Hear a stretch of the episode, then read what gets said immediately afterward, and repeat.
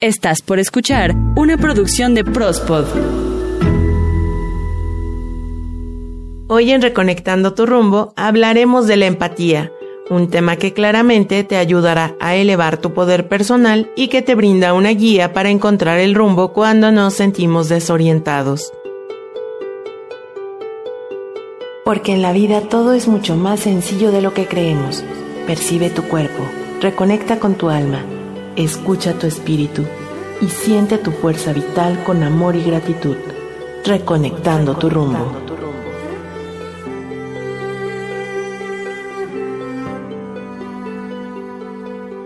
Aquí en Reconectando tu rumbo he mencionado muchas ocasiones el término empatía y quiero platicarte que no es lo mismo que simpatía. La empatía implica sentir con alguien, como diríamos comúnmente, ponernos en los zapatos del otro la simpatía es sentir por alguien. La empatía alimenta la conexión, la simpatía lleva a la desconexión. Las palabras empatía y simpatía son muy usadas para referirnos a los sentimientos, pero en realidad son términos distintos.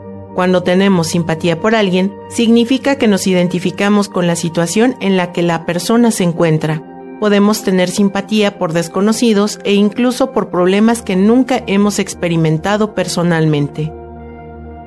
Cuando experimentamos la simpatía no implica que nos conectemos emocionalmente a lo que la otra persona siente. Podemos simpatizar con la situación que está atravesando alguien sin tener ni idea de sus sentimientos y pensamientos. Por eso la simpatía casi nunca mueve nuestras emociones o nuestro comportamiento. Es decir, no nos anima a entrar en acción. La simpatía no crea conexión. La empatía va más allá porque implica identificarse con lo que alguien está sintiendo y experimentar esos sentimientos como si fueran nuestros. La empatía es una conexión más cercana con las demás personas. Sin ella, nuestras relaciones personales serían muy superficiales. Sin la empatía podríamos estar cada día al lado de una persona y conocer tan poco sobre sus sentimientos que seguiría siendo una extraña para nosotros. La empatía es ser sensible con las personas, es como una especie de espacio sagrado donde podemos tener un intercambio de emociones. Es la identificación mental y afectiva de una persona ante su entorno. La empatía es la que nos hace sentirnos mal cuando vemos sufrir a otra persona y la que nos hace alegrarnos cuando a alguien que conocemos le pasa algo bueno, aunque no me involucre en nada a mí. Para lograr interactuar con todo y con todos en nuestro entorno, requerimos de una herramienta conocida como mimetismo. Digamos que es el componente que precede a la empatía. El mimetismo es una parte importante de la interacción y ocurre en un nivel inconsciente. Imitamos las expresiones faciales de las otras personas con quienes interactuamos, junto con sus posturas, movimientos e incluso su forma de hablar. Es probable que ese mimetismo haya ayudado a los primeros seres humanos a comunicarse y a sentir afinidad y con ello desarrollar las emociones. De hecho, se ha confirmado que cuando vemos a alguien con dolor, en nuestro cerebro se activan las zonas que registran el dolor debido a que los estados de ánimo pueden ser, por así decirlo, contagiosos. Requerimos de filtros para no experimentar de manera tan intensa esas emociones. Si eso no ocurriera, no seríamos capaces de ayudar a otra persona. Por eso es importante que seamos capaces de modular esas emociones generadas por la empatía. La empatía es una capacidad profundamente emocional dentro de nosotros es la experiencia de entender la condición de otra persona desde su perspectiva y que hace uso de nuestras propias experiencias, de nuestra intuición e incluso de nuestro conocimiento. La empatía requiere de una participación afectiva en la realidad de otra persona, haciendo su mundo emocional el nuestro sentimos más empatía hacia las personas que son similares a nosotros y uno de los problemas del racismo es que quien es racista no ve a las personas de distintas razas como la suya, como un igual, por lo que no le preocupa lo que les pueda pasar. Y aquí te dejo un dato interesante, pues la empatía depende de lo que otros quieren o pueden decir sobre sí mismos, y nosotros no somos igual de empáticos con todos, de hecho, la empatía la manifestamos de forma activa. es tan importante la persona que siente empatía como quien despierta ese sentimiento en nosotros. Es parte de la interacción que tenemos socialmente con las personas o situaciones que nos rodean. Por ejemplo, en un salón de clases te muestras más empático por tus compañeros más cercanos que por aquellos que actúan o se comportan de forma diferente a la nuestra. Y esa empatía es manifestada en el momento en el que debías elegir a tus compañeros de juego para un partido. Siempre queda al final los que son menos hábiles para el deporte o los que piensan diferente a nosotros.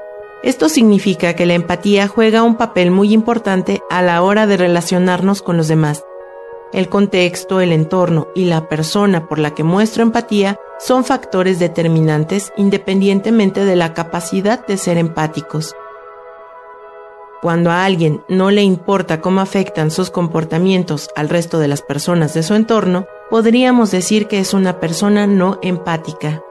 Y déjame comentarte que la empatía es una habilidad que se desarrolla, los bebés aprenden a identificar y regular sus emociones a través de las interacciones con los adultos, principalmente con sus padres. Cuando los adultos responden a los estados emocionales de los niños, no solo crean las bases para diferenciar la individualidad, sino que también para que se amplíe el sentido del otro. Con el tiempo, esa semilla se convierte en empatía, y aunque es cierto que nuestro cerebro está preparado para experimentar empatía, es necesario que esta capacidad se experimente a lo largo de la vida, sobre todo los primeros años. Para que una persona pueda experimentar la empatía son necesarias algunas condiciones como la imitación motriz y de pensamiento, pues para ser empáticos es necesario que se ponga en funcionamiento nuestras neuronas espejo, para que se produzca un mimetismo corporal y facial que nos ayude a ponernos en el lugar del otro a través de nuestra experiencia podemos conocer el estado interno de la persona, incluyendo sus pensamientos y emociones. Solo así podremos ser conscientes de lo que el otro piensa o siente e identificarnos con sus puntos de vista, situación o estado emocional. Esto nos permite crearnos una representación más o menos clara de lo que está experimentando la otra persona, de la situación que está atravesando y de su estado afectivo. Para experimentar la empatía afectiva es necesario que los problemas o sentimientos de la otra persona hagan eco en nuestro interior. Es así como nos proyectamos en el otro, como si nos miráramos en un espejo y recrear en nuestra mente cómo nos sentiríamos si nos ocurriera a nosotros. De hecho, la empatía implica un desdoblamiento, un continuo ir y venir entre el otro y yo, ser demasiado empático también es un problema, porque es posible acabar poniendo siempre las necesidades del otro por encima de las propias, y ello nos va a llevar a la frustración y a la infelicidad. Como en casi todo, el equilibrio es la virtud. Pero no debemos quedarnos solo sintiendo lo que la otra persona está viviendo. De lo contrario, seríamos dos sufriendo. Por eso es necesario dar un paso más allá y pasar a la amabilidad empática, que consiste en comprender que nos sentimos mal por el otro y superar esos sentimientos para poder ayudar. Se trata de gestionar nuestras reacciones emocionales para poder ayudar al otro. La empatía no es solo un sentimiento o un estado de ánimo, sino que es parte de los procesos de nuestro cuerpo principalmente en el funcionamiento de nuestro cerebro y que forma parte de nuestra naturaleza. Cuando presenciamos lo que le sucede a los demás, no solo se activa la corteza visual, también se activan las zonas relacionadas con nuestras propias acciones como si estuviéramos actuando de manera similar a la persona que estamos viendo. Además, se activan las zonas relacionadas con las emociones y sensaciones, como si sintiéramos lo mismo. Por eso, cuando vemos alguna película, involuntariamente sentimos que en una escena de acción, alguno de nuestros brazos o piernas están listos para el movimiento. Eso significa que la empatía implica una activación de diferentes zonas del cerebro que actúan de manera coordinada para que podamos ponernos en el lugar del otro, ser testigos de una acción, el dolor o el afecto de otra persona puede activar las mismas redes neuronales responsables de ejecutar esas acciones o de experimentar esos sentimientos en carne propia. En otras palabras, nuestro cerebro responde de manera similar al de otra persona, aunque no idéntica. Eso significa que cuando vemos el dolor ajeno, lo trasladamos a nuestra mente e intentamos darle un sentido en nuestro propio sistema del dolor y experiencias para poder ayudar a quienes están en problemas. Nuestro cerebro imita las respuestas que vemos en los demás, pero es capaz de mantener la división entre las emociones propias y las ajenas. De hecho, la empatía no solo requiere un mecanismo para compartir emociones, sino también para mantenerlas separadas. Por eso no podemos formarnos una idea completa de cuánto está sufriendo la otra persona. La empatía es una elección, y una elección vulnerable, porque para poder conectarme con otro ser, tengo que conectarme con algo en mí mismo que reconozca ese sentimiento. Y aquí te dejo cuatro sencillos atributos para conectar empáticamente con una persona. Primero, es recomendable observar tanto a las personas como a las situaciones que nos rodean para poder tomar la perspectiva de otra persona o reconocer esa situación como la verdad de esa persona. Esto implica que somos capaces de comprender y asumir sus puntos de vista. Otro punto importante es procurar no emitir juicios, algo muy difícil de hacer pues tendemos a catalogar las acciones de otras personas como propias. Esto significa buscar aspectos comunes y no diferencias. La empatía tiene que ver con los sentimientos más que con el pensamiento. También es aconsejable reconocer las emociones de la otra persona. Se trata de sentir, literalmente, los sentimientos del otro. Dedica el tiempo necesario a escuchar realmente lo que los demás te están contando e intenta sentir la emoción que hay tras cada palabra. Permitir conectarnos afectivamente y ser capaces de transformar ese malestar y mostrar una preocupación auténtica es empatía. Y con ello, abrir un canal de comunicación para ayudar y consolar. Es importante no quedarnos paralizados por los sentimientos. Recuerda que la empatía es una calle de doble dirección. Por eso, es importante hablar desde tu corazón. ¿Qué harías en esa situación si fueras esa persona? Cuando alguien comparte con nosotros algo muy doloroso, no es recomendable dar una respuesta afirmativa o ver el lado positivo de la situación.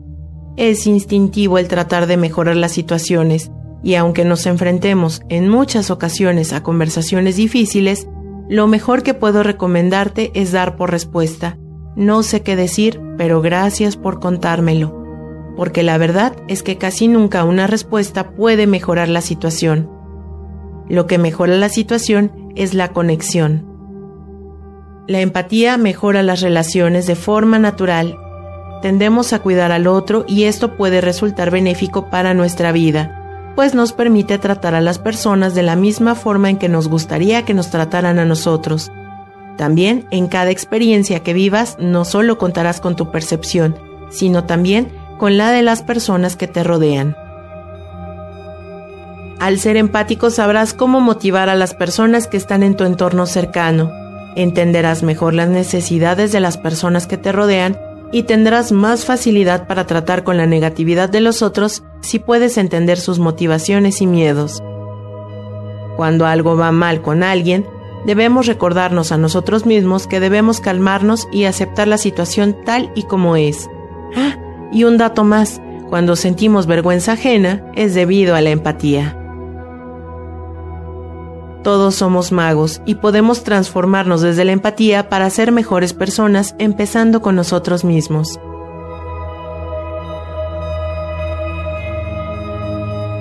Te recomiendo nos sigas en nuestras redes sociales a través de Twitter y Facebook nos encuentras como Prospod. Y este próximo martes escucha Prospodeando con algo muy divertido para ti. Puedes escucharnos a través de Spotify, Deezer, Himalaya, TuneIn, Evox, Google Podcast, Apple Podcast. Encuéntranos como Prospod. Te invito a seguirme en Twitter, arroba ita-ggs, mi nombre, Ita García, y espera el próximo jueves más temas para tu bienestar y poder personal.